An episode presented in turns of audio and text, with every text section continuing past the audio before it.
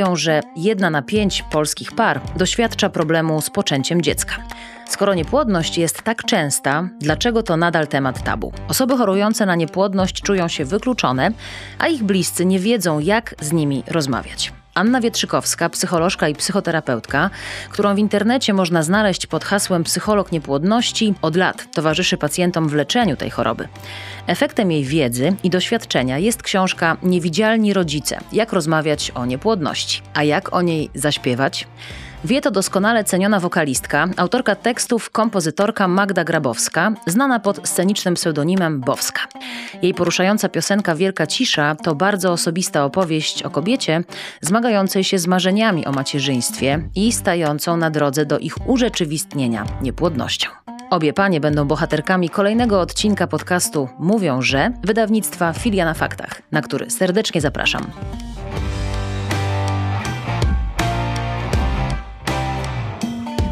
Nazywam się Justyna Dżbik-Kluge, jestem dziennikarką i wiem, że o niepłodności można mówić rzeczowo, wielowątkowo, a przede wszystkim z empatią wobec chorujących na nią ludzi. W ten sposób w książce Niewidzialni Rodzice pisze Anna Wietrzykowska, a w piosence Wielka Cisza śpiewa Bowska. W tym odcinku podcastu Fili na Faktach mówimy rzeczowo, empatycznie i otwarcie o niepłodności. Pani Anno, bardzo dziękuję, że znalazła Pani czas na to spotkanie podcastowe i od razu zatrzymam się przy podtytule Pani najnowszej książki Niewidzialni rodzice, jak rozmawiać o niepłodności. No właśnie, jak? Wydawałoby się, że odpowiedź na to pytanie jest prosta, wprost, bezpośrednio, ale wydaje mi się, że dla wielu osób, również z otoczenia par, kobiet, które starają się o dziecko, takie pytania nieofensywne, nieatakujące są pewnym wyzwaniem. Jak najbardziej, ponieważ zauważmy, że rozmowy na temat niepłodności, jeśli się odbywają, to nie, nie, w takim kontekście medycznym, czyli w tych takich rozmowach pacjentów z rodziną, ze znajomymi, brakuje takiej narracji medycznej, spojrzenia na niepłodność jak na chorobę. Mhm. Zazwyczaj pacjenci są bombardowani złotymi radami, tak, rozwiązaniami, natomiast no, porównajmy to chociażby do choroby nowotworowej. Niech wokół pacjentów z chorobą nowotworową nie postępuje w ten sam sposób, jak wokół pacjentów z niepłodnością. Nikt przecież e, nie pomyślałby o tym, aby do osoby chorej na raka powiedzieć na przykład masz blokadę w głowie, dlatego nie możesz wyzdrowieć. Są słowa niedopuszczalne, a niestety w sytuacji niepłodności one mają miejsce. Jak pani sądzi, dlaczego? Pierwszy powód już tutaj pojawił się w tej pani pierwszej wypowiedzi, mianowicie nie traktujemy, tak jakbyśmy nie traktowali niepłodności jako chorobę. To może weźmy ten mit czy to wyobrażenie i się z nim rozprawmy. To jest choroba? Jak najbardziej. Jest to zaliczane przez WHO do chorób cywilizacyjnych, czyli takich, no powiedzmy jak cukrzyca, prawda, miażdżyca, jak e, wszelkie inne choroby, które dotyczą dużego odsetka społeczeństwa. Obecnie na niepłodność choruje mniej więcej co piąta para w Polsce. To jest około półtora miliona par. Zwróciło moją uwagę to, co pani powiedziała. Choruje co piąta para w Polsce. Choruje para, choruje kobieta, choruje mężczyzna. E, jak to wygląda przy diagnozie? Myślałam się, że jest jeden pacjent, tak? Albo jedna pacjentka. Jak to wygląda? Proces leczenia jest ukierunkowany na to, aby właśnie w diagnozie zbadać i kobietę, i mężczyznę, ponieważ obecnie są czynniki i po stronie mężczyzny, i po stronie kobiety. Jest jeszcze ta, taki czynnik mieszany, prawda, czyli to może być obciążenie po obu stronach. I jest jeszcze coś takiego jak niepłodność idiopatyczna, czyli to jest taka sytuacja, w której para podaje się diagnostyce, ale badania wychodzą o dziwo dobrze, prawda? Czyli nie mamy jakichś takich przesłanek ku temu, żeby sądzić, że biologicznie coś jest nie tak. Więc to też może być jakaś przyczyna niepłodności. I proces leczenia wygląda w ten sposób, że pacjenci zazwyczaj są zaangażowani oboje. Mhm. Oczywiście większy ciężar spada na kobietę, bo to ona często podaje się monitoringowi cyklu, prawda? Uczestniczy zgodnie z tym biegiem cyklu menstruacyjnego w wizytach, Natomiast mężczyźni oczywiście towarzyszą na tyle, na ile mogą i na szczęście coraz więcej rośnie świadomość i spotykam się też z taką pozytywną reakcją takiego większego zaangażowania w ten proces leczenia mężczyzn. Ja jestem osobą, która uważa, że język jest ważny. To jak mówimy o danej sprawie, czy jak mówimy do człowieka też wpływa na jego sposób myślenia. Dlaczego mówimy niepłodność, a nie bezpłodność? Niepłodność od bezpłodności różni się tym, że niepłodność nie oznacza, że tego dziecka nie będzie. To jest po prostu niewiadoma. Czyli jest to jakiś rodzaj ograniczenia płodności, jakiejś takiej sytuacji, w której jeżeli poddamy się leczeniu, jest szansa, że to dziecko się pojawi. Natomiast bezpłodność jest trwała, bezkonkurencyjna, bez negocjacji. Bez płodności po prostu dana osoba nie może zostać biologicznym rodzicem. Dlaczego mówi Pani, że, czy właściwie pisze Pani, że rodzice, którzy starają się o dziecko, czy leczą się z powodu niepłodności, to rodzice niewidzialni? Dlatego, że przede wszystkim w parach w trakcie leczenia niepłodności nie widzi się rodziców. A to są osoby, hmm. proszę mi uwierzyć na słowo, osoby, u których są wszystkie możliwe postawy rodzicielskie. Przecież to są pary, które dla dobra swojego dziecka, którego jeszcze przecież nie znają, składają wszystko na jedną kartę, tak? Biorą zwolnienia lekarskie, pieniądze, jakie mają, przeznaczają na bardzo kosztowny proces leczenia, liczony w tysiącach złotych, w setkach tysięcy złotych. To są pary, które jeżdżą do klinik, często oddalonych o 500 kilometrów, tylko po to, żeby odbyć wizytę wizytę, która trwa godzinę i zapłacić za nią 500, 600, 700 zł. To są pary, które naprawdę robią wszystko, żeby spotkać się ze swoim dzieckiem. I także przeżywają wszelkie inne wydarzenia też z życia rodziny, z życia znajomych, w których te dzieci uczestniczą u nich, a mhm. u tej pary właśnie są nieobecne. Więc w tej parze trzeba zobaczyć rodziców, żeby być z tą parą blisko. Hmm, bardzo Pani pięknie o tym mówi i dziękuję, że Pani to światło właśnie puszcza na, na rodziców, już nie niewidzialnych, ale jak najbardziej widzialnych. Jak wygląda Pani praca z parami? Bo wspomniałyśmy o tym, że niepłodność to jest choroba, leczenie ma różne etapy, przyjmuje się różne leki, robi się różne badania, robi się różne zabiegi. A jak wygląda ten zabieg, tutaj cudzysłów psychologiczny, jak wygląda Pani praca z parami, które są w procesie? Duża, duża część to polega przede wszystkim na psychoedukacji, bo tak jak otoczenie, tak jak społeczeństwo nie wie, czym jest niepłodność, tak samo pacjenci bywają bardzo zagubieni w tej sytuacji. I bardzo dużym zaskoczeniem mimo wszystko na pierwszej wizycie jest informacja, proszę Państwa, to jest choroba, ale choroba też, która ma konsekwencje psychiczne. Czyli to jest podobnie trochę jakby ktoś z Państwa miał raka, albo oboje Państwo mieli raka, bo jest proces leczenia, jest on niepewny, wpływa na całe życie. W związku z tym wszelkie możliwe reakcje, one, one występują na odpowiedzi na stresory z życia, które się pojawiły w związku z niepłodnością. Czyli jeżeli ta przyszłość jest zagrożona, to jest zupełnie naturalne, że na przykład pacjent nie widzi swojej przyszłości, nie ma ochoty gdzieś wejść czy na, uczestniczyć w jakichś wydarzeniach, jest e, zdystansowany do wielu spraw. Pojawiają się takie objawy, które świadczą o tym, że jest mu ciężko. I to nie wynika ze złej woli. To wynika z tego, że każda choroba wpływa na nas, na nasze funkcjonowanie psychiczne. I to jest w jakiś sposób jednak prawidłowy mechanizm, że my reagujemy reagujemy odpowiedzią ze strony układu nerwowego na, na bodźce z zewnątrz. Dlatego dużą działką jest psychoedukacja i uświadamianie pacjentów, mhm. czym jest niepłodność. Mam też taką metaforę, która nawiązuje do tego całego procesu, że niepłodność jest bardziej jak maraton, a nie jak sprint, bo bardzo wiele par, zaczynając starania, wrzuca siebie w taki rytm, że za chwilę to się skończy, prawda? Jeszcze miesiąc, jeszcze jeden transfer in vitro, za chwilę już będzie po wszystkim. Tymczasem nie. Niepłodność to jest taka choroba, która trwa miesiącami, latami, i tak samo jak biegacz przygotowuje się do sprintu i do maratonu, to robi to na dwa różne sposoby, prawda? Nie da się przebiec 42 kilometrów sprintem. Mhm. Trzeba inaczej rozłożyć tą siłę, trzeba inaczej biec, tak żeby dobiec do końca. Tak samo jest w niepłodności. Nie można funkcjonować w taki sposób, przekierowując wszystko, prawda? Tak, żeby funkcjonować długo na granicy wytrzymałości. To zadbanie o siebie, ten komfort psychiczny, poprawa jakości życia musi się odbywać już w trakcie leczenia, a nie dopiero w momencie, kiedy pojawi się dziecko, bo my nie wiemy, kiedy to będzie i czy to nastąpi. No właśnie, a propos tego, czy to nastąpi, bardzo jestem ciekawa, jak wygląda rola psychologa w tym, żeby powiedzieć koniec, żeby odpuścić. Dla mnie mm, ogromnym powodem do, do takiego podziwu są wieloletnie starania, kilka, kilkanaście prób transferu. Mm, one się nie udają, więc para podejmuje kolejną, bardzo wierząc, że, że to będzie ta udana. Czy zdarzają się Pani też takie rozmowy, że odpuśćcie, to już jest dla Was y, może nawet szkodliwe, przecież e, kobieta poddawana jest w tym leczeniu hormonoterapii, więc też ten organizm ma jakieś swoje granice. Czy o tym też Państwo rozmawiają? Tak, jak najbardziej. Natomiast e, powiem tak, że to wychodzi w większości od pacjentów. Oni sami, mhm. mając świadomość, że zapisują się do mnie na terapię, wiedzą, że mają tu poczucie bezpieczeństwa o tym, aby porozmawiać także, a co jeśli leczenie się nie zakończy dobrze? Jasne. Tak samo jak pacjent z chorobą nowotworową, a co jeśli to leczenie zakończy się śmiercią? Więc potrzeba jest ogromna, o tym rozmawiamy, natomiast granice wyznaczają sami pacjenci.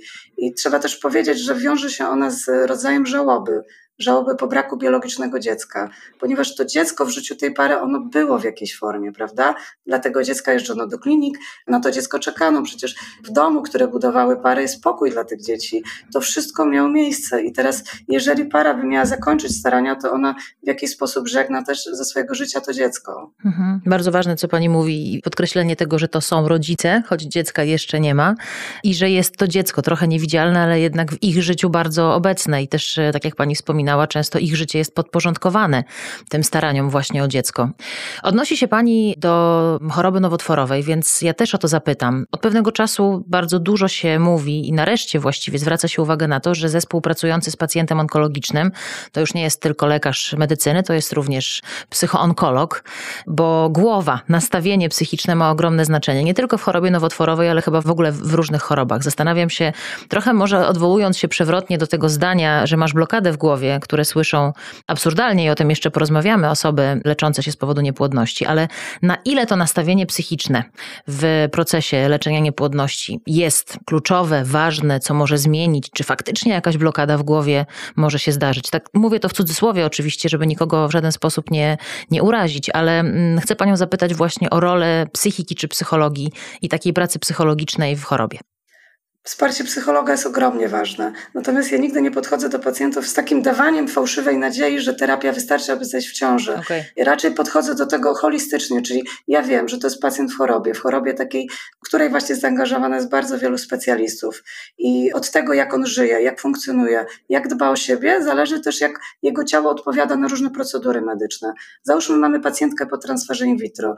Zupełnie inaczej ma szansę ten transfer się przyjąć, kiedy ona jest właśnie zestresowana, napięta, gdzieś tam zagubiona, czuje duży poziom lęku, a jeszcze inaczej w momencie, w którym jednak ma takie narzędzia do tego, żeby sobie radzić z tym stresem. Ale to jest oczywiście jedna z cegiełek, bo umówmy się szczerze, sama pomoc psychologiczna na przykład nie udrożni jajowodów, ani nie poprawi jakości nasienia. Więc tutaj trzeba być uczciwym, traktować pacjentów właśnie tak, że to jest jedna z cegiełek, która naprawdę może pomóc, ale ona też nie, nie musi zagwarantować.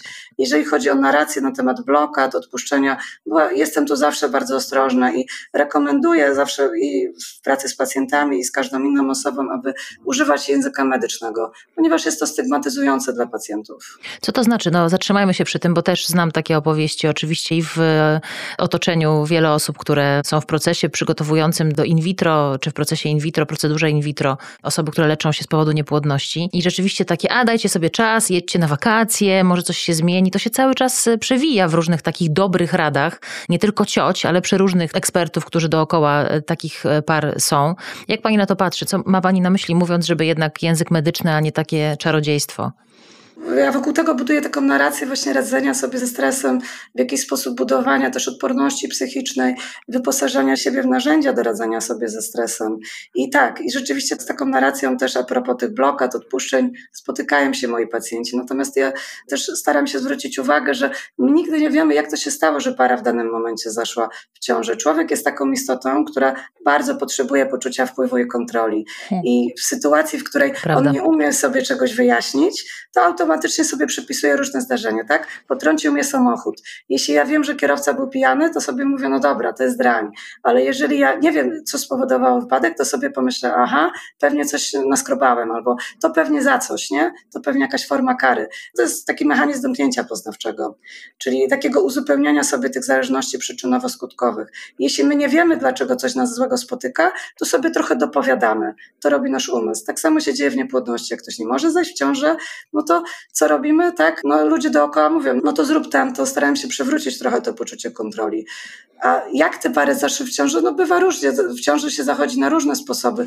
I to jest też statystyka, tak? Bo nawet zdrowa para poniżej 25 roku życia ma tylko około 1 czwartą szansę zajścia w ciążę w danym cyklu. Więc to nie jest tak, że my zachodzimy w ciążę w 100%, ale nawet w 50%.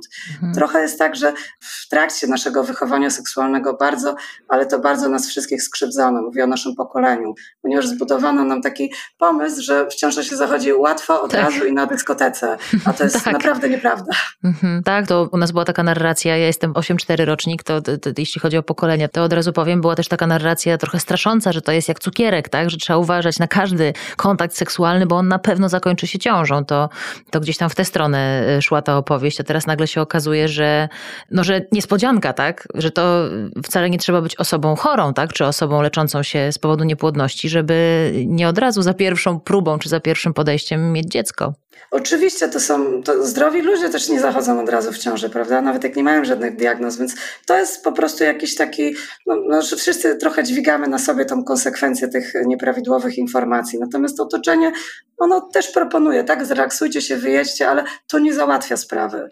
Bo jedna para zajdzie w ciąży, inna nie, ale budowanie takiej nadziei, że jak wyjedziemy na wakacje, zejdziemy w ciąży jest okrutne, bo pomyślmy sobie o tej parze, jaka ona wróci załamana i rozczarowana, jak to się nie wydarzy.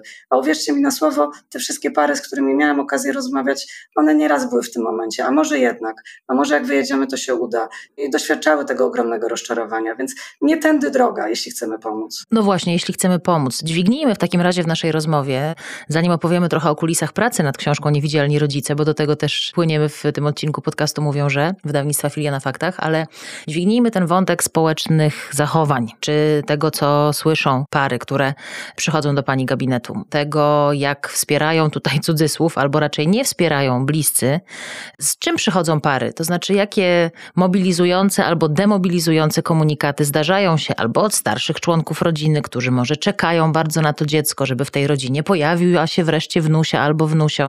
Domyślam się, że mogą dostawać taki plecaczek z kamieniami różnych oczekiwań, e, a może nawet pretensji, że jeszcze nie wykonali pewnego zadania społecznego. Myślę, że największym kamieniem jest właśnie takie postrzeganie niepłodności albo braku dziecka jako wybór, tak? Że wy jeszcze nie macie tego dziecka, jakby ta para mogła sobie wybrać ten moment, albo dla co czekacie, czyli takie ocenianie. Natomiast bardzo mocno chcę podkreślić, że książkę starałam się napisać w taki sposób, aby była użyteczna dla obu stron. Nie ma w niej tak, ocen. Tak, nie tak. ma w niej ocen osób, które mówią takie komunikaty, bo głęboko jako psycholog wierzę, że one nie wynikają ze złej woli, tylko po prostu najzwyczajniej w świecie z niewiedzy, z braku informacji, bo w trybie edukacji nie było momentu, gdzie ktoś z nami usiadł i powiedział, czym jest niepłodność. W związku z tym ta książka ma trochę uzupełnić to, to wszystko, co zostało niewypowiedziane i dać pomoc, jak rozmawiać o niepłodności dla ludzi, którzy po prostu tego nie wiedzą. Więc znajdą tam osoby i po stronie tej, która jest w trakcie leczenia i także po stronie tej, która wspiera osoby w leczeniu, dokładne instrukcje, co mówić, a czego nie mówić i dlaczego, tak żeby być jak najbardziej pomocnym. Umówiłyśmy się z panią Anią, że nie będzie zbyt wielu spoilerów książki, bo chcemy państwa zachęcić do i Was zachęcić do, do, do przeczytania, ale trochę zdradzimy. Mówi Pani o tym, że napisała Pani, jak mówić, co mówić, to zaczniemy od tego, czego nie mówić. Pierwsza sprawa, nie traktować niepłodności jako wybór. Co jeszcze jest ważne w, tym, w tych komunikatach, które nie powinny jednak padać? Nie podawać rozwiązań. Proszę mi zaufać na słowo. To są pary, które są tak obeznane medycznie, to są pary, które znają się na wielu, wielu obszarach medycyny. Tak, one wygooglały wszystko i naprawdę na wysokim poziomie. Używają takiego nazewnictwa specjalistycznego. To są pary, które przeczytały cały internet, że tak powiem, i one mhm. naprawdę wiedzą, na jakim etapie leczenia są, co już zrobiły, czego nie zrobią. Tej parze trzeba zaufać, że jeśli decyduje się na jakiś krok, załóżmy na dawstwo nasienia, albo na to, żeby zakończyć leczenie, albo na to, żeby podejść do in vitro, to ta para to przemyślała i ta para podjęła tę decyzję. Oczywiście mogą być ku temu wątpliwości, ale to para podjęła tę decyzję. I jaka by ta decyzja nie była, my, osoby obok, mówię osoby jako specjalista, ale też rodzina, znajomi, My jesteśmy obok tej decyzji. Nie ingerujmy, zaufajmy, że to jest ta decyzja. Nie podpowiadamy rozwiązań, nie traktujemy niepłodności jako wyboru, nie kwestionujemy y, podjętych y, decyzji związanych z leczeniem, czego jeszcze nie warto robić albo nawet nie można robić, żeby nie robić po prostu przykrości czy wręcz krzywdy osobom, które leczą się. I tu być może wprowadzę coś takiego, co będzie ważne też y, i swoje słowa skieruję do osób obok pacjentów Aha. leczących się z powodu niepłodności. Zadbajcie o siebie, bo przecież dla was to też jest strata. Dziadkowie, którzy czekają na wnuki, rodzeństwo, które czeka na siostrzenicę lub bratanka. Zadbajcie o swoje emocje, bo niepłodność to nie tylko emocje pary, to także emocje najbliższych. Przecież wy też czujecie, prawda? Dla was to też jest jakiś wymiar straty, bezradności, rozpaczy. Jeżeli cokolwiek was przytłacza związanego z niepłodnością waszych bliskich, pamiętajcie, że też możecie sięgnąć po pomoc, bo to też jest taki temat, który może was boleć. Hmm. To teraz o tym, co mówić. Wyobrażam sobie taką sytuację, o której pani wspomniała, że książka jest skierowana edukacyjnie, bardzo tak objaśniająco, bez y, stereotypów i bez y, oceniania, zarówno do osób, które się leczą, jak i do tych, które w jakiś sposób im w tym leczeniu towarzyszą albo są po prostu obok tego leczenia. Mamy przyjaciółkę, dziewczyny, która stara się o dziecko od dłuższego czasu. Co by pani powiedziała takiej przyjaciółce? Cześć, dzień dobry, jak możesz wspierać swoją, swoją bliską, y, bliską kobietę w tym, z czym ona się zmaga? Słuchaj i usłysz. Czyli troszeczkę jest tak, że może nie trzeba mówić, a trzeba posłuchać. I w tym słuchaniu być może pojawi się instrukcja. To jest podobnie jak mamy osoby w żałobie. Osoby na żałobę reagują różnie. I trochę jest tak, że jeśli chcemy być obok osoby w żałobie czy osoby w trudnej sytuacji, to ta osoba być może nam podpowie, co robić, a czego nie robić. Trochę jak taki nacisk na fizjoterapię, prawda? Co jest za mocno, co jest za lekko. Okay. Więc dużo aktualizacji, czyli takiego podążania trochę za tą osobą, która na przykład potrzebuje naszego wsparcia. Pytanie, czy to, co robię, właściwie ci pomaga, czy masz poczucie, że to w ogóle nie jest pomocne. I miejmy na uwadze, że każdy może pomagać na inny sposób, bo jeśli dla mnie, na przykład jako przyjaciółki, będzie trudno porozmawiać o niepłodności, bo no, na przykład nie znam się na tym, Jasne. ale mogę zabrać tę moją przyjaciółkę, nie wiem, do kina, na, na basen, cokolwiek, czyli trochę przekierować jej uwagę od sytuacji problemowej i to też jest wspierające. I to można nazwać w relacji, powiedzieć, słuchaj, ja nie mam pojęcia, jak się rozmawia o niepłodności, ale nie wiem, pójdę z tobą do lasu, na zakupy, gdziekolwiek i być może to chociaż na chwilę sprawi, że poczujesz się jakoś lepiej. We wstępie do książki pisze pani takie zdanie: Potrzebny jest dialog zbudowany z innych kawałków niż lęk i wstyd. Zatrzymajmy się trochę przy tym, co dzieje się w psychice kobiety i co dzieje się w psychice mężczyzny, którzy starają się o dziecko. Wiem, że często dla kobiet, mm, miałam okazję rozmawiać z terapeutką, która też pracuje z parami, które leczą się z powodu niepłodności, że często dla kobiet ta sytuacja jest takim powodem do wstydu, do poczucia pewnej niepełności, niewykonania zadania, coś jest ze mną nie tak, jestem niepełną kobietą. Czy pani się z tym spotyka w gabinecie? Z czym przychodzą do pani kobiety? Ze stratami. I to są straty w wielu obszarach, bo wyobraźmy sobie właśnie na przykład tę kobietę czy tego mężczyznę. Lat załóżmy 28-29. Wszyscy dookoła mają jakieś niemowlaki, zachodzą w ciążę, a oni nagle są wykluczeni. I to mhm. wykluczeni społecznie. I zauważmy, jak, jak my reagujemy jako ludzie na wykluczenie społeczne. Przecież to jest ogromnie trudny ciężar, bo nagle tracimy kontakty, nagle czujemy, że nie pasujemy do naszego otoczenia. Nagle przyjaźnie, które trwały kilkanaście lat, one w jakiś sposób są inne i nie dostajemy tego wsparcia, ani też ciężko nam je dać. Więc bardzo duży poziom y, wykluczenia się pojawia. Dla mnie też y, takim zaskoczeniem, może nie zaskoczeniem, ale trudno sobie wyobrazić takie poczucie wstydu. Jest nam wstyd czy głupio, że jesteśmy chorzy, a niepłodność to chyba jest taka choroba, w której właśnie kobiecie ten wstyd towarzyszy i takie poczucie rozczarowania sobą samą być może, ale też no, tych oczekiwań zewnętrznych. Tak, jak najbardziej. Wstydu jest bardzo dużo. Mhm. Zauważmy też, że wszystko się obraca wokół takiej bardzo intymnej sfery, prawda? Bo te mhm. kobiety, ci mężczyźni, oni jeśli się badają, jeśli na przykład mężczyzna oddaje nasienie, no to wiemy w jaki sposób to robi, tak? I w jakich okolicznościach. Kobiety, kobiety też wielokrotnie są badane ginekologicznie. To wszystko trochę narusza ich no, poczucie, może użyję tego słowa, poczucie komfortu psychicznego, prawda? No jasne. Bo ile razy można się rozbierać, ile razy można naruszać te cienkie błony badaniami i ile to można znieść właśnie takich sytuacji, więc jak najbardziej wstydu jest dużo, dużo jest takiego też poczucia winy przypisywania sobie, więc nad tym też pracujemy w terapeutycznie, bo to znowu jest trochę taka ucieczka do kontroli. Jeśli ja sobie przypisuję winę, mhm. to ja sobie przypisuję kontrolę. Jeśli ja sobie przypisuję przyczynę, dlaczego nie mogę zajść w ciążę, to zobaczmy, odwróćmy to. Ja sobie też przypisuję trochę możliwość tego zajścia w ciąży, bo jeśli mhm. wina jest we mnie, to rozwiązanie jest we mnie. A to niestety jest wielka pułapka w chorobie, bo choroba jest bezdyskusyjna. To jest zdarzenie trochę poza nami. Tak samo jak wypadek, jak kataklizm, jak jakieś, jakieś zdarzenie, które no nie, do, nie na do końca, nie mamy na niego wpływu. Rzeczywiście to, co pani mówi, wydaje się takie niby proste, ale jednak nieoczywiste, a kluczowe, czyli zwrócenie uwagi na to, że niepłodność jest chorobą. I to już totalnie ustawia inaczej narrację na jej temat i rozmowy z osobami, które się leczą to zmienia wszystko. Mhm. I w perspektywie pacjenta, i w perspektywie rodziny. Bo nagle widzimy tą parę inaczej. Nagle nie widzimy w niej jakiś nie wiadomo tak kogo, prawda? Bo często pacjenci się spotykają z takim spojrzeniem, że oni to mają wygodnie, prawda? Bo się mogą wyspać, bo nie muszą wstawać, bo mają fajne życie.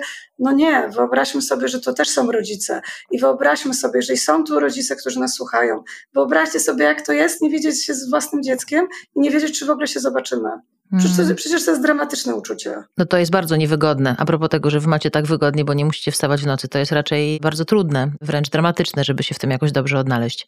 Jak odnajdują się mężczyźni? Jestem ciekawa, e, chociaż może pani mnie e, tutaj złajać za ten podział kobieta-mężczyzna, ale jednak zapytam, bo myślę sobie, że oni mogą mieć w gabinecie inne przemyślenia, czy inne uczucia może w nich generować ten proces leczenia. Może powiem o dwóch takich sytuacjach albo dwóch obserwacjach, jakie ja widzę w gabinecie. Jasne. Często jest tak, że jeśli przychodzi para albo przychodzi pacjent, to zazwyczaj z taką narracją, że u niej, tak, u niej coś jest nie tak, u niej te mhm. emocje są duże. Czyli mężczyzna przychodzi z takim dużym poziomem koncentracji na uczuciach innej osoby. Ale terapeuta, jeśli pracuje z taką parą, on to trochę mimo wszystko normalizuje i równoważy, tak? A co pan czuje? Czyli trochę rozkładamy te emocje, nie mówimy ciągle o emocjach kobiety, traktujemy wszystkich 50-50. Przecież pan też jest człowiekiem, który czeka na swoje dziecko. Jak to pana dotyka? Bo ta koncentracja na uczuciach partnerki, ona może w jakiś sposób też być trochę formą odcięcia od własnych uczuć i też w jakiś sposób może nie być pomocna dla pary. Więc spotkanie z taką parą trochę ma na celu zrównoważyć to wszystko, żeby też te emocje i uczucia mężczyzny nie były przemilczane, bo przecież ten człowiek też czuje. I te uczucia też są ważne, równie ważne, chociaż niewypowiedziane. To jest jakby jedna perspektywa. Druga jest taka, co zauważam, że często jest taka polaryzacja trochę w tych postawach, czyli kobiety gdzieś tam, no musimy jak najszybciej skończyć leczenie, zróbmy jak najwięcej, tak? Mhm. Y, za, bardziej się zaangażujmy, żeby to się szybko skończyło. Mężczyźni z kolei w drugą stronę. Żyjmy normalnie, tak? Nie wiem, jedźmy na wakacje, zadbajmy o siebie, zróbmy coś innego niż leczenie. I proszę zauważyć, dla dobra relacji tak naprawdę każdy z nich chce dobrze. Ona chce jak najszybciej skończyć leczenie, żeby ten koszmar się skończył, a on chce jak najszybciej przywrócić dobrą jakość życia, hmm. żeby im się żyło dobrze. Więc trzeba zauważyć ten mechanizm tak na środku i powiedzieć, każdy z Państwa chce dobrze, ale na inny sposób. I być może jak my to rozłożymy, że trochę faktycznie będzie tego leczenia, ale trochę faktycznie będzie tego odpoczynku od leczenia, być może Państwo się poczują w tym inaczej, jako para. E, pisze Pani o tym w książce Niewidzialni Rodzice. Pisze Pani o tym, jak e, też rozmawia Pani z parą, która pojawia się w gabinecie. Trochę poza tym, że to książka adresowana do osób, które się leczą, do osób, które są obok, to również do terapeutów, którzy myślę, że w tej Pani opowieści znajdą sporo podpowiedzi dla siebie.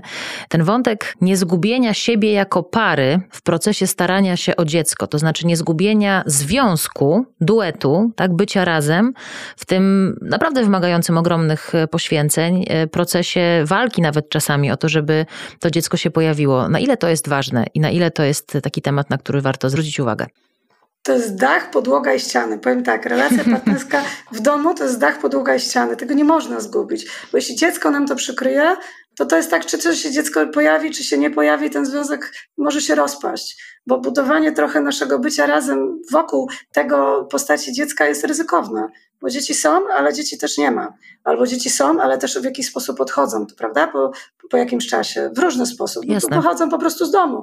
Więc na pewno warto jednak w pracy z pacjentami skupić się na tej relacji partnerskiej, tak? Do czego trochę ta niepłodność zaprasza. Ja mam taką metaforę trochę, będzie śmieszna, ale zaryzykuję.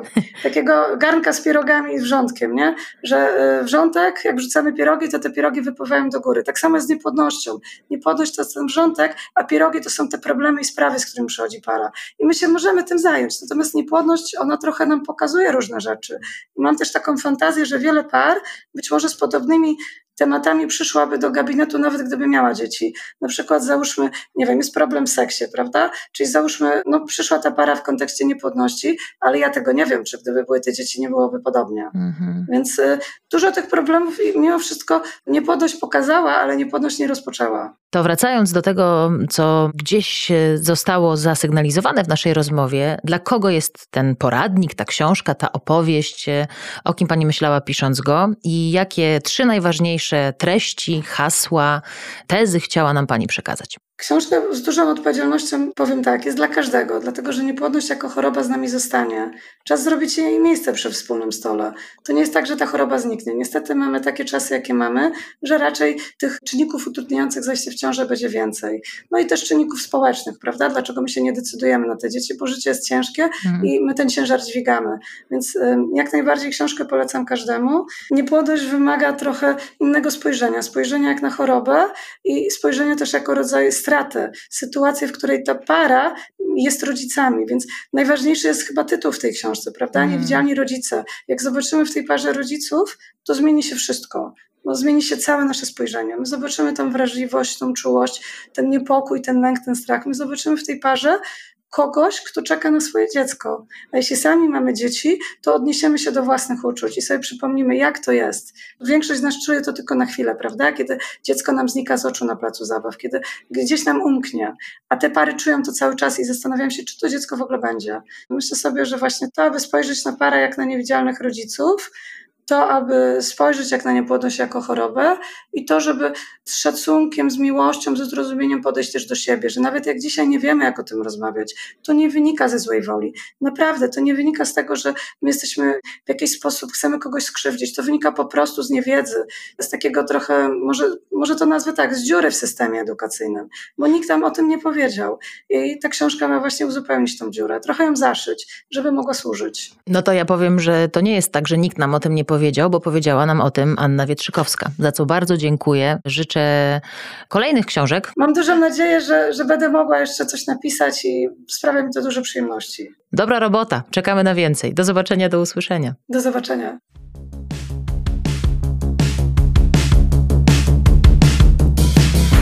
Idę za cieniem,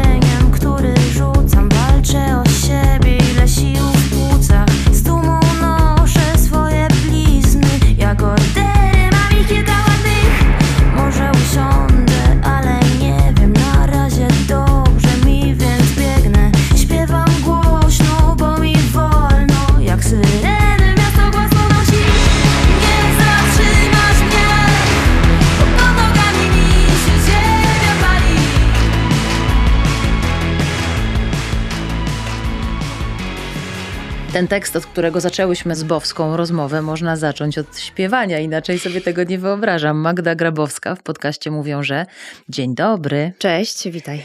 Śpiewasz o tym, że czasami zejdzie ciśnienie, wtedy wiem, że nic nie wiem. Zastanawiam się, czy zeszło ci takie osobiste ciśnienie, kiedy nagrałaś piosenkę Wielka Cisza. Piosenka zawsze jest sposobem na to, by uwolnić jakąś emocję, więc zdecydowanie nastąpił jakiś moment na pewno takiego, wiesz, uwolnienia, przynajmniej tej myśli z głowy, ale tego się nie da zrobić raz na zawsze. Czyli to ciśnienie wraca i ty uwalniasz, wraca tak, i ty tak, uwalniasz. Tak. I to dotyczy, wiesz, wielu aspektów w życiu, że tak powiem. No ten aspekt, na którym się dzisiaj skupimy, to jest rozmowa o czymś bardzo osobistym, o czymś bardzo ważnym dla kobiety, dla człowieka, ale też y, czymś, o czym wydaje mi się, że trzeba mówić, bo przez to, że nie mówimy, albo tak mówimy po cichutku, albo gdzieś tam zamiatamy pod dywan, to nie ma świadomości, czym niepłodność jest, czym ona jest dla ciebie. Tak, to jest rzeczywiście temat dla mnie, uważam, że niezwykle ważny, by o tym mówić w przestrzeni publicznej i cieszę się, że mogę być tą osobą, która mówi o tym głośno, odważnie, czym dla mnie jest niepłodność. Jest to no, bardzo trudne zmaganie z chorobą, i tak uważam, że warto nazywać e, właśnie niepłodność, bo jest to jakaś dysfunkcja organizmu kobiety lub mężczyzny, która polega na tym, że po prostu zwyczajnie nie można mieć dzieci, mimo tego, że się by chciało. I wydaje się, że to jest coś, co nie jest koniecznością w życiu. Jednak gdy ktoś naprawdę marzy o tym, by, by zostać rodzicem, gdy przychodzi taki etap w życiu człowieka, że, że to naprawdę gdzieś wyskakuje na pierwszy plan, no to ta niemożność staje się, ten brak staje się bardzo dotkliwy, a leczenie wiąże się z ogromnym obciążeniem, zarówno fizycznym, jak i psychicznym. Na dodatek jest stygmatyzowane pewnym tabu społecznym w naszym kraju. Na pewno nie tylko w naszym kraju, natomiast jednak żyjemy w społeczeństwie niezwykle stabilizowanym, jeśli chodzi o tematy dotyczące płodności w ogóle i dotyczącym praw do decydowania o własnej płodności nad czym ubolewam bardzo. No, no i, i, też jak mówią, jak mówią niektórzy, nam się czasami tak wydaje, że my jesteśmy postępowi, a jesteśmy dużo mniej postępowi niż nam się na swój temat wydaje. Zdecydowanie. I myślę sobie o, e, o tym, co mówisz o takim tabu społecznym i o, o sposobie mówienia, czy mówienia do osób chorujących na niepłodność. Anna Wietrzykowska pisze o tym w swojej książce, którą czytałaś, do której napisałaś pięknego blerba, Niewidzialni rodzice, jak rozmawiać o niepłodności że po pierwsze powinniśmy zacząć właśnie mówić, że to jest choroba. To znaczy, to nie jest tak, że ktoś zaczyna, bo to wiadomo, tylko może za mało się o tym mówi w tej przestrzeni społecznej i z tego się robią problemy w stylu niezrozumienia i pretensji na przykład, nie wiem, bo ty nie możesz mieć dzieci, to jest twoja wina, tak? Tak. Twoja. Jak częsta jest taka narracja? Przecież to się pojawia, a wyobrażam sobie, że dla osoby, która bardzo chce mieć dziecko, a tego dziecka mieć nie może, nie ze swojej winy, to jest po prostu podwójne obciążenie. Zgadza się. Tych obciążeń niewidocznych jest, jest naprawdę dużo. No bo właśnie to jest ten brak, tego nie widać. Są choroby, które widać, są choroby, o których się mówi, mm, do których jesteśmy przyzwyczajeni. To jest coś, czego, czego nie ma, co nie istnieje tak jakby fizycznie i bardzo ciężko jest opowiadać o czymś, czego nie ma. I z jednej strony też czasem się nie dziwię, że ludzie, są, są pary, są, są kobiety i mężczyźni, którzy nie mają ochoty dzielić się tym najintymniejszym w sumie kawałkiem swojej, swojej rzeczywistości, a z drugiej strony, gdy się nim nie dzielą, no to nie mogą też oczekiwać zrozumienia po drugiej stronie. I chodzi o to, że wchodzą tam najróżniejsze emocje, zarówno te w najbliższej rodzinie, o czym zresztą świetnie pisze autorka książki, bo ta niepłodność to jest też w zasadzie choroba, która dotyka całej rodziny, no bo przecież są rodzice nasi, czyli tak zwani dziadkowie przyszli, którzy pragną tych wnuków, prawda? Jest cała rodzina, która gdzieś wypytuje, no bo gdy para jest już długo ze sobą, to jest jakaś naturalna konsekwencja i te pytania są naturalne w pewnym sensie, prawda? Ja, ja się nie dziwię, że one się pojawiają, natomiast one są niezwykle bolesne dla osób, które cierpią na tą niepłodność. Bardzo trudno sobie z tymi pytaniami poradzić, zwłaszcza w momencie takiej takiego bycia bezbronnym w, ty, w tym leczeniu, bo są momenty, kiedy jesteśmy uzbrojeni, mamy jakąś zbroję, mamy coś przemyślane, na przykład przeszliśmy już jakiś etap choroby, mamy chwilę dystansu, ale w momencie, gdy jesteśmy w tym procesie, nawet jeśli mamy to przemyślane i nawet jeśli jesteśmy, nie wiem, pod opieką psychologa, to i tak naprawdę te emocje bywają ogromne i bardzo ciężko jest nie reagować emocjonalnie na pewne na przykład teksty ze strony rodziny czy przyjaciół. I właśnie od najbliższych najtrudniej przyjmować też te teksty, co też autorka zauważa. No i oprócz tego jest grono znajomych, przyjaciół, którzy mają dzieci, może mają kolejne dzieci, a ty wciąż tkwisz w innym miejscu bez dzieci. Zmienia się sposób życia tych ludzi, zmienia się twoja relacja w związku z tym, z tymi ludźmi. Oddalacie się od siebie. A może się nie oddalacie, to zależy. Bardzo wiele zależy od tego, w jaki sposób komunikuje się też jakby o sobie, mówi się o sobie ludziom. I wydaje mi się, że warto jest właśnie rozmawiać. To jest naprawdę. Um, ja na przykład doświadczyłam tego poprzez publikację piosenki. To znaczy, powstała piosenka, zaczęłam o tym mówić w przestrzeni publicznej. Miałam na ten temat bardzo dużo wywiadów, rozmów. I bardzo dużo ludzi w moim otoczeniu dowiedziało się, że mam taki problem. I czuję i widzę, że jestem inaczej postrzegana w pewnym sensie, ale to nie chodzi o to, że ludzie postrzegają mnie przez pryzmat choroby, tylko oni wiedzą coś o mnie i dzięki temu ja się stałam bardziej człowiekiem. I jakby mam wrażenie, że głupio to brzmi, ale że z drugiej strony jest większa wrażliwość, bo okazuje się, że problemy związane z chorobą, związane z, na przykład z niepłodnością, ale w ogóle też, nawet jeśli osoby mają dzieci, okazuje się, że są poronienia, są najróżniejsze trudne przejścia związane z ciążą. To wszystko są podobne też emocje i bardzo wiele nas łączy. Nawet rodziców, którzy, wiadomo, że bycie rodzicem też jest ogromnym trudem. To już jest w ogóle inna historia. Wiąże się też z zupełną zmianą w życiu i tak dalej. I naprawdę tam można znaleźć mosty i ogromne zrozumienie z obu stron. I to, to wszystko zależy od takiej woli drugiego człowieka. A znaczy, to jest ważne, że my potrzebujemy jakby ludzi, którzy, z którymi możemy być blisko. No i też rozmawiania. O, tak. Bo te tematy, które wymieniłaś, tak?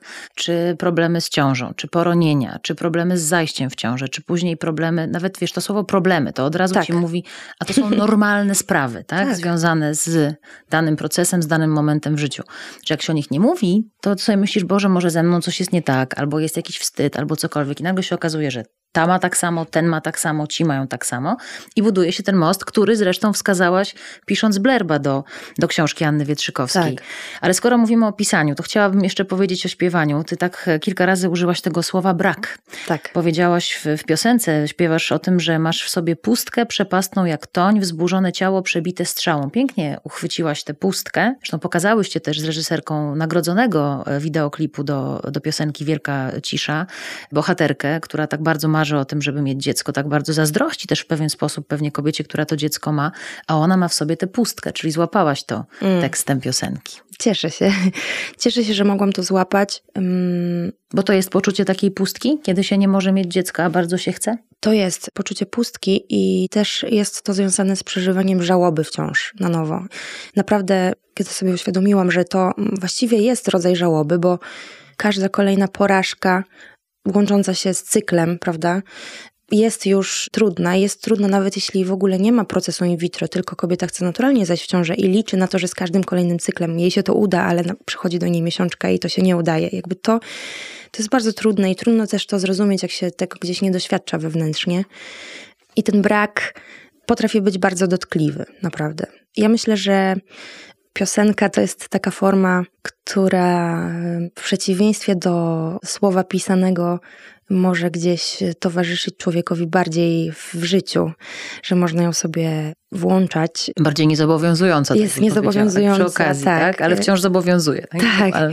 można ją, wiesz, mieć ze sobą gdzieś blisko, można ją sobie nawet zaśpiewać w głowie, jakby i ona może być jakimś katalizatorem emocji, które są trudne i uwalniać je. Tak myślę o muzyce, że ona ma w sobie tą moc.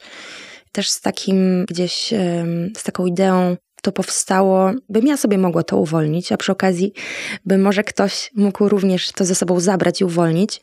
I prawdę mówiąc, y, odzew, jaki był po opublikowaniu tego teledysku, no był dla mnie niezwykle wzruszający, bo bardzo wiele kobiet napisało do mnie i mężczyzn również, że to jest dla nich ważne i dzielili się swoimi historiami osobistymi w wiadomościach. Byli też mężczyźni, na przykład i kobiety, których to również dotknęło, a zmagają się z inną chorobą, na przykład, że gdzieś, y, bo to są podobne emocje.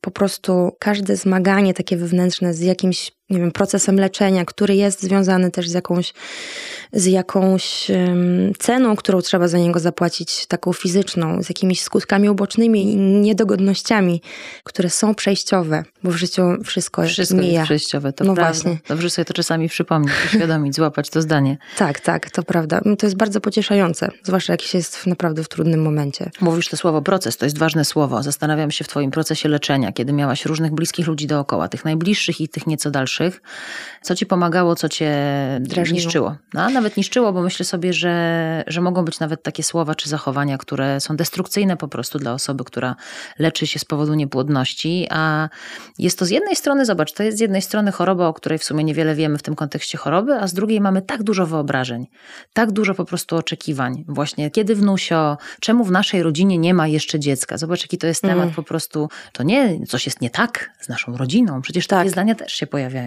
Albo takie zdania wujków, no to co, bierzcie się do roboty, prawda? O Jezus, najgorsze. E, no, co pomagało, co było trudne? Dla mnie trudne było na początku w ogóle mówienie o tym. Najtrudniej było mi się dzielić na przykład z moją mamą ponieważ wiem, że jej po prostu bardzo na mnie zależy, że mnie bardzo kocha i że będzie jakoś martwić się o to, a ja nie chciałam, żeby ona jakby się o to martwiła. Nie chciałam też nikomu się spowiadać, bo wiadomo, że ten proces jest związany z bardzo określonymi punktami w czasie w związku z dniem cyklu i potem jest jakieś oczekiwanie i to trwa jakąś właściwie określoną ilość dni. Wolałam już sama na to czekać, tak jakby nie chciałam tego tak, robić sprawozdań, tak? Rapor tak raportować. Dokładnie, tak. Także tutaj musiałam znaleźć balans sama dla siebie w procesie leczenia. To, to było jedno. Drugie to te teksty przychodzące gdzieś z zewnątrz, y, które pojawiały się akurat w momencie leczenia. No były bardzo trudne i nauczyłam się po prostu odpowiadać w sposób oschły. Na przykład, kiedy wiesz, nie mam ochoty się tłumaczyć jakiemuś, nie wiem, obcemu facetowi, który mi takim tekstem wali. Że tak Bierzcie powiem. się do roboty, tak? tak, dokładnie. Mhm. Dobra odpowiedź. No, proszę pana, no jak Bóg da, no zobaczymy. To bardzo zamykało usta. Zwłaszcza takim osobom, które właśnie w tej takiej tradycyjnej rodzinie osadzone mają ochotę przyspieszyć temat i zapytać. I wystarczy też powiedzieć, aha czasem i nie skomentować. Mm. Chociaż czasem warto skomentować wprost i powiedzieć, że nie życzysz sobie takich tekstów, bo też mamy do tego prawo, prawda? Natomiast na przykład też dla mnie były trudne czasem spotkania z lekarzami, którzy, którzy zdarzało się, że mówili, praca pani nie pozwala w tym, no to musi pani zmienić pracę, tak? Na przykład, proszę zmienić pracę. Wiesz, aha. Aha, no, aha, no to jest ta odpowiedź. A co, a co pomagało? Psycholog pomagał? Nie. z pomocy? Czy... Nie. nie korzystałam z pomocy. Bardzo duże wsparcie dostałam od osoby w rodzinie, która przechodziła proces. Ale wiadomo, każdy też ma inne podejście, więc trzeba też od tych na przykład dobrych rad gdzieś odbijać się, bo niektórzy potrzebują mieć taką kontrolę i wiedzieć, tego nie mogę jeść, tego nie mogę robić, coś tam. A ja na przykład potrzebuję bardziej wsłuchać w swoje ciało, bo wiem, że ono mi najlepiej podpowie, co ja powinnam, a czego nie powinnam, bo tylko ja wiem, jaka jestem, jak działa mój organizm, jakie życie prowadzę na co dzień, w związku z tym, jaką aktywność mogę lub nie mogę zachować i tak dalej. Bo tutaj pojawia się dużo takich pytań dotyczących codzienności, że nie można brać jakichś leków, że nie można uprawiać sportu w pewnym momencie, żeby nie obciążać na przykład tutaj mięśni, miednicy i brzucha, że być może tobie zamiast czegoś tam pomoże spotkanie z rehabilitantem, który przygotuje cię na coś. No dużo jest takich rzeczy, gdzie trzeba sobie samemu znaleźć drogę do siebie, zwyczajnie, po prostu zbliżyć się do siebie i też znaleźć przestrzeń na to, by by wsłuchać się w siebie. Wydaje mi się, że tutaj bardzo pomaga mi na przykład, bo ja taką drogę do siebie znajduję, pomaga praca z ciałem, z oddechem, czy właśnie rehabilitacja, czy osteopatia, która gdzieś rozluźnia, Jasne. pomaga. To są wszystko bardzo wspomagające rzeczy czy na przykład akupunktura jest również metodą niezwykle pomocną w tym procesie. Na przykład ja korzystałam z, z akupunktury no, również. No, no z tego, co mówisz, to tobie pomaga z jednej strony wiedza, a z drugiej strony bycie blisko siebie. Tak. tak. Żeby nie stracenie siebie. Ale wiedza, właśnie wiedza to jest coś, ja naprawdę uważam, że to jest świetna książka. Dlatego, że kiedy zaczyna się proces, to trzeba przyswoić sobie ogromną dawkę takiej medycznej wiedzy na temat tego, na czym on właściwie polega. Bo my niby wiemy, co to jest in vitro, ale nie ma o tym rozmowy, okazuje się, że tak naprawdę nie za bardzo wiemy. Ja naprawdę byłam w szoku, że jak ja o tym wszystkim przeczytałam, już wiedziałam o co chodzi, zaczynałam o tym opowiadać swoim bliskim koleżankom, to one właściwie nie wiedziały do końca, na czym to polega. Więc miały pewne wątpliwości, natury, nie wiem, moralnej na przykład, prawda? Bo to jest narracja uprawiana w naszym społeczeństwie i ona niestety gdzieś nam podprogowo wchodzi do głowy. No bo to jest zawsze to pytanie o początek życia, prawda? Tak, o zarodki, o co o zarodki, robi, o tym, czy one przeżyją, tak, czy nie. Dokładnie. Mówisz o tej wiedzy, o tej wiedzy też e, mówi, pisze Anna Wietrzykowska w książce, o której, dookoła której może rozmawiamy, tak, tak powiem, czy która jest inspiracją do naszej rozmowy, Niewidzialni rodzice, jak rozmawiać o niepłodności. Ona też w naszym wywiadzie mówi o tych radach, których mm. ty wspomniałaś, tak, że naprawdę nie radźmy osobom, które się leczą z powodu niepłodności, bo one przeczytały wszystko, poznały wszystko. Ta wiedza jest taka, że nie potrzebują dodatkowych dowodów od amerykańskich naukowców, bo prawdopodobnie czytały to pół roku temu, wiesz, to, to z czym my dzisiaj przychodzimy. Ale dla mnie bardzo odkrywczy był sam tytuł tej książki, Niewidzialni rodzice. Tak. I ta narracja o tym, żeby spojrzeć na osoby, które nie mają dziecka, ale się o nie bardzo starają, jak na rodziców. Bardzo jestem ciekawa, co ty o tym sądzisz. No mnie to wzrusza. Ten tytuł mnie wzrusza naprawdę, bo to daje jakąś taką. Mm, nawet teraz się wzruszam, jak sobie myślę o tym tytule to jest no, po prostu nazwane w punkt. Nawet nie wiem, jak to skomentować. Wiesz, przychodzi też taki moment, myślę, trudny dla ludzi, którzy na przykład muszą postawić kropkę i stwierdzić, to koniec tego. Koniec, bo, no bo już tak jest, że biologicznie to się nie uda, że lekarze nie dają szans. Koniec, bo nie wiem, nie stać nas na to, by wchodzić w kolejny proces. Niestety jest to bardzo drogi proces leczenia.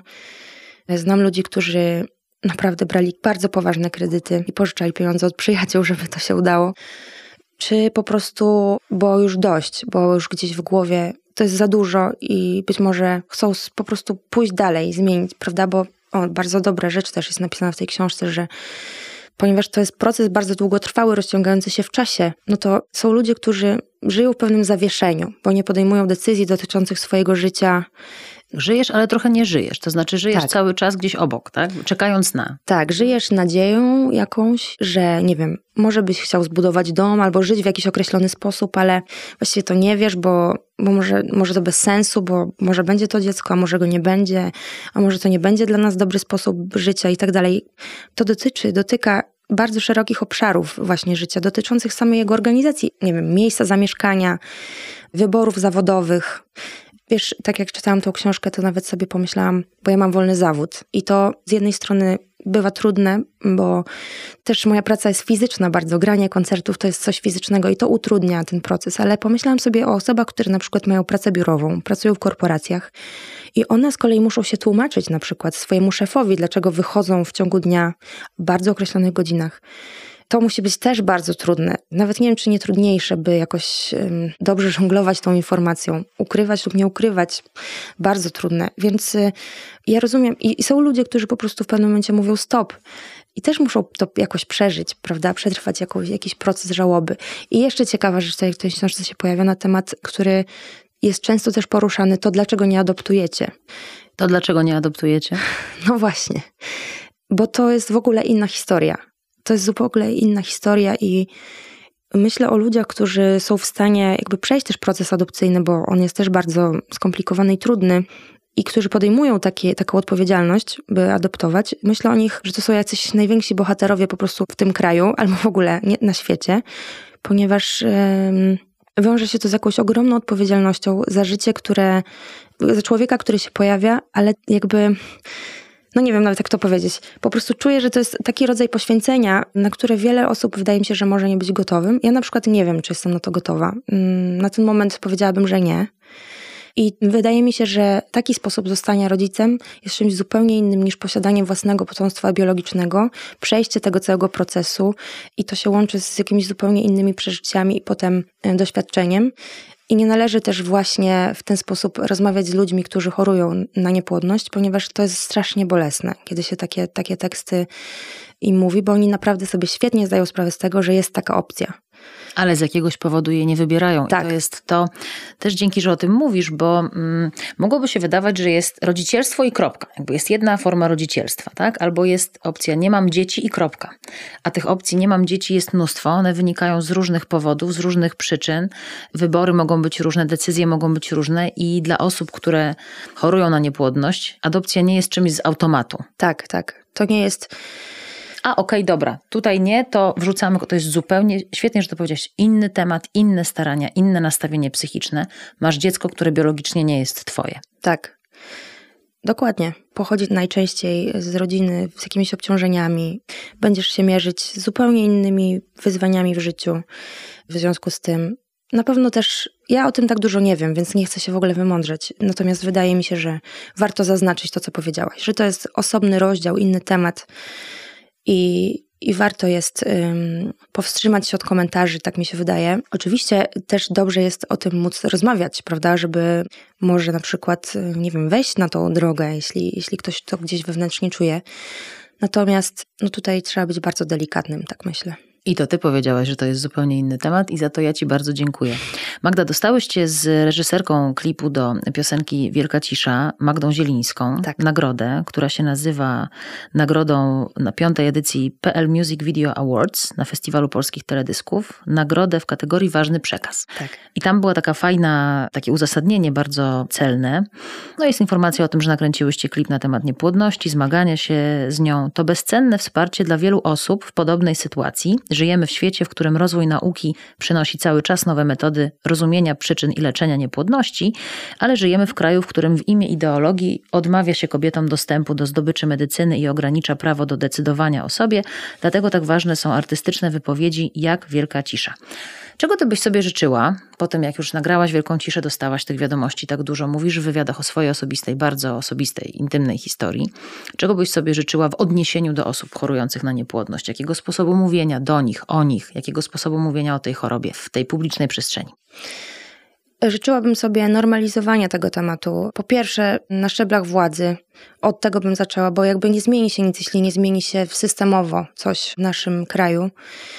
I to będzie punktem wyjścia do tego, by, by nawet ci sceptycy, którzy gdzieś negują metodę in vitro jako metodę leczenia, bo nie rozumieją jej, zaczęli myśleć o niej jako o normalnej metodzie wspierającej płodność zwyczajnie umożliwiającej ludziom stanie się rodzicami.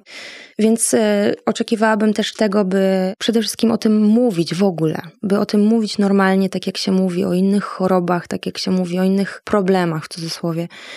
Dlatego, że y, my żyjemy wszyscy, przecież wszyscy w krajach europejskich, żyjemy w starzejących się społeczeństwach i w środowisku fatalnym, i to będzie się pogarszać. To nie będzie coraz lepiej, będzie coraz gorzej. Taka jest prawda i takie są fakty. A z tym zmaga się w Polsce półtora miliona ludzi.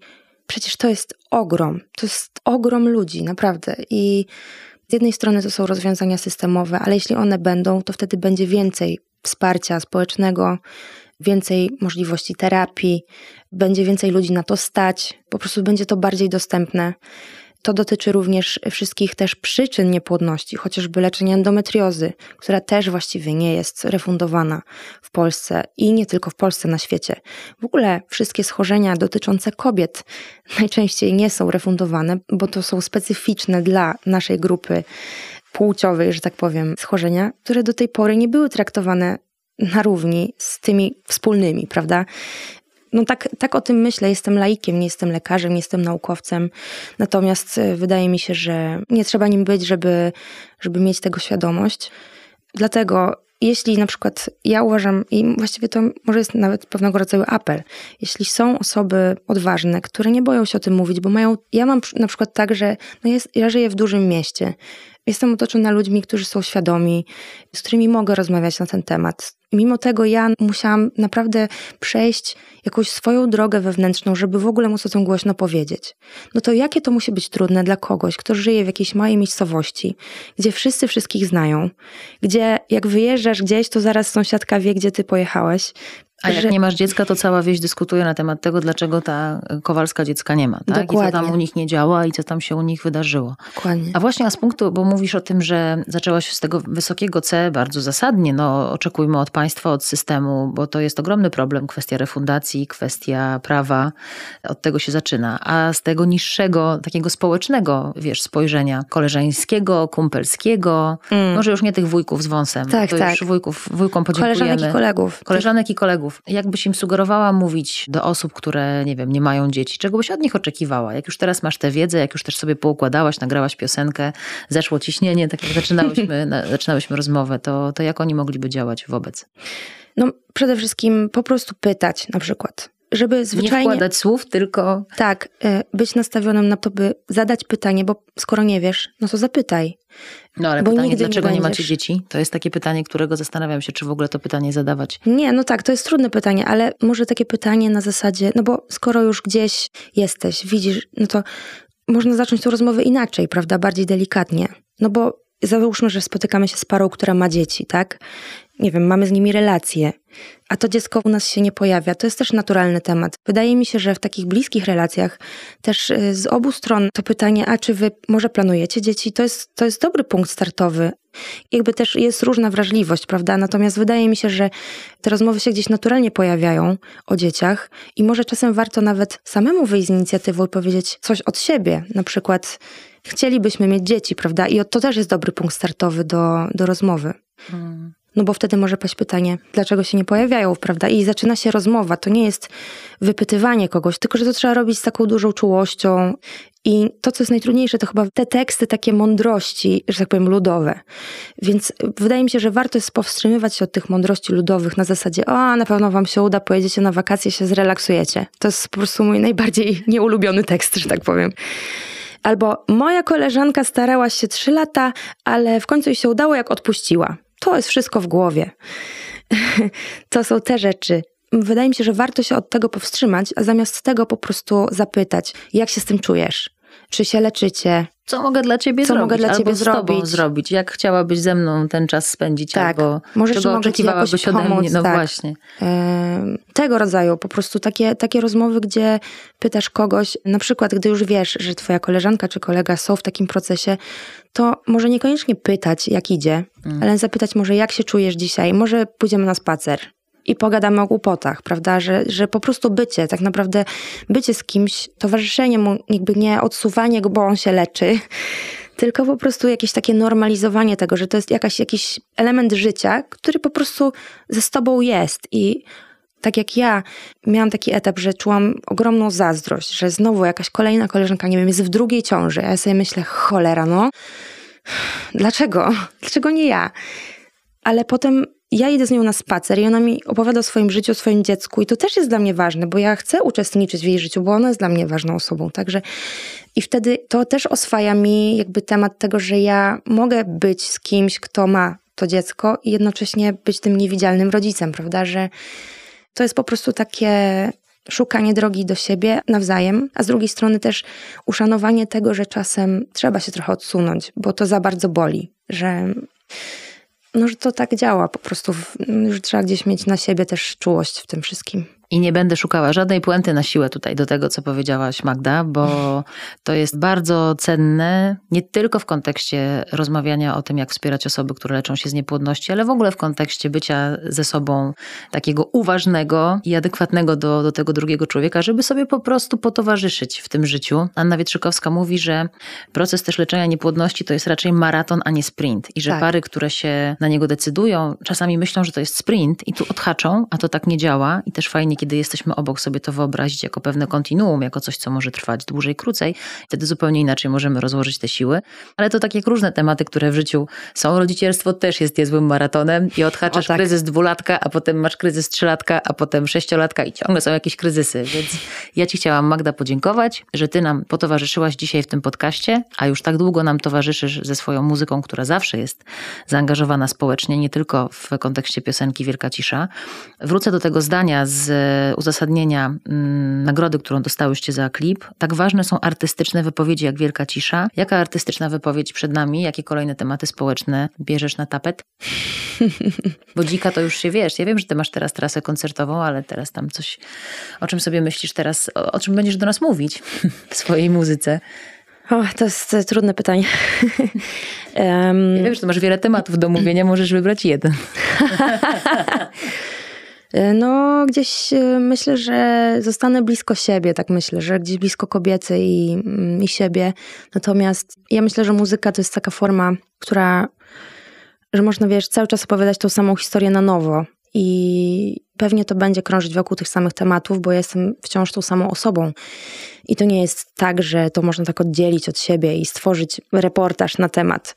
Też nie, nie czuję się takim twórcą, który potrzebuje zawsze komentować społecznie. Raczej wolę dotykać takich, takich rzeczy związanych z relacjami ze sobą albo z kimś, które trudno jest ująć w słowach, a które jakoś poprzez piosenkę i połączenie słowa z muzyką nagle się objawiają jako jakaś emocja i pojawiające się uczucie. To coś, o czym trudno powiedzieć.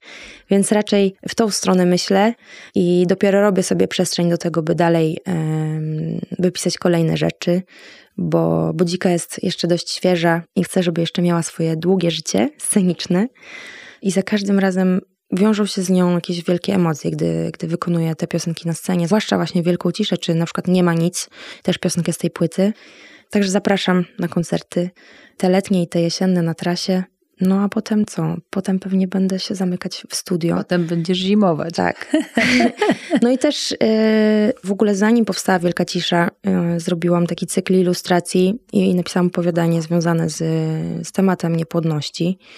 I szczerze mówiąc zastanawiam się, co z tym zrobić, bo to na razie, na razie leży w mojej szufladzie. I myślę sobie, że też ja czuję się jako jakiś rodzaj odpowiedzialności, bo powstała ta wielka cisza i powstał jakiś, jakiś wszechświat do spotkania z drugim człowiekiem. I czuję, że ja nie mogę tego tak zostawić. Ja mam jakąś potrzebę, by, by rozmawiać też z innymi ludźmi, którzy, którzy chcą też ze mną rozmawiać. Więc y, może ta przestrzeń się stworzy właśnie poprzez jeszcze jakieś inne dodatkowe moje działania, właśnie w postaci spotkań, czy w postaci może książki. Nie wiem, zobaczymy. No to czekam i chcę podkreślić wężykiem, że dzika zawsze będzie świeża i dzika zawsze będzie dzika. I bardzo Ci dziękuję. Ja Tobie też dziękuję. Bowska z nami. Do usłyszenia. Niepłodność jako choroba cywilizacyjna zostanie z nami na długo. Czas zrobić jej miejsce przy wspólnym stole, wypowiedzieć jej imię na głos i budować narrację o niej, ale taką, która normalizuje to zjawisko, a nie stygmatyzuje. To słowa psycholog niepłodności Anny Wietrzykowskiej z jej najnowszej książki Niewidzialni rodzice jak rozmawiać o niepłodności. Bez wątpienia najwyższy czas, by przy wspólnym stole przestać zadawać pytania w stylu: A kiedy w końcu będziecie mieli dzidziusia? Warto szukać słów mostów nad rzeką niepłodności, które tak pięknie i celnie opisują w swojej książce Anna Wietrzykowska, a w swojej muzyce Bowska. Dziękuję, że wysłuchaliście kolejnego odcinka podcastu Mówią, że wydawnictwa Filia na Faktach. Obyśmy umieli budować solidne mosty. Do usłyszenia.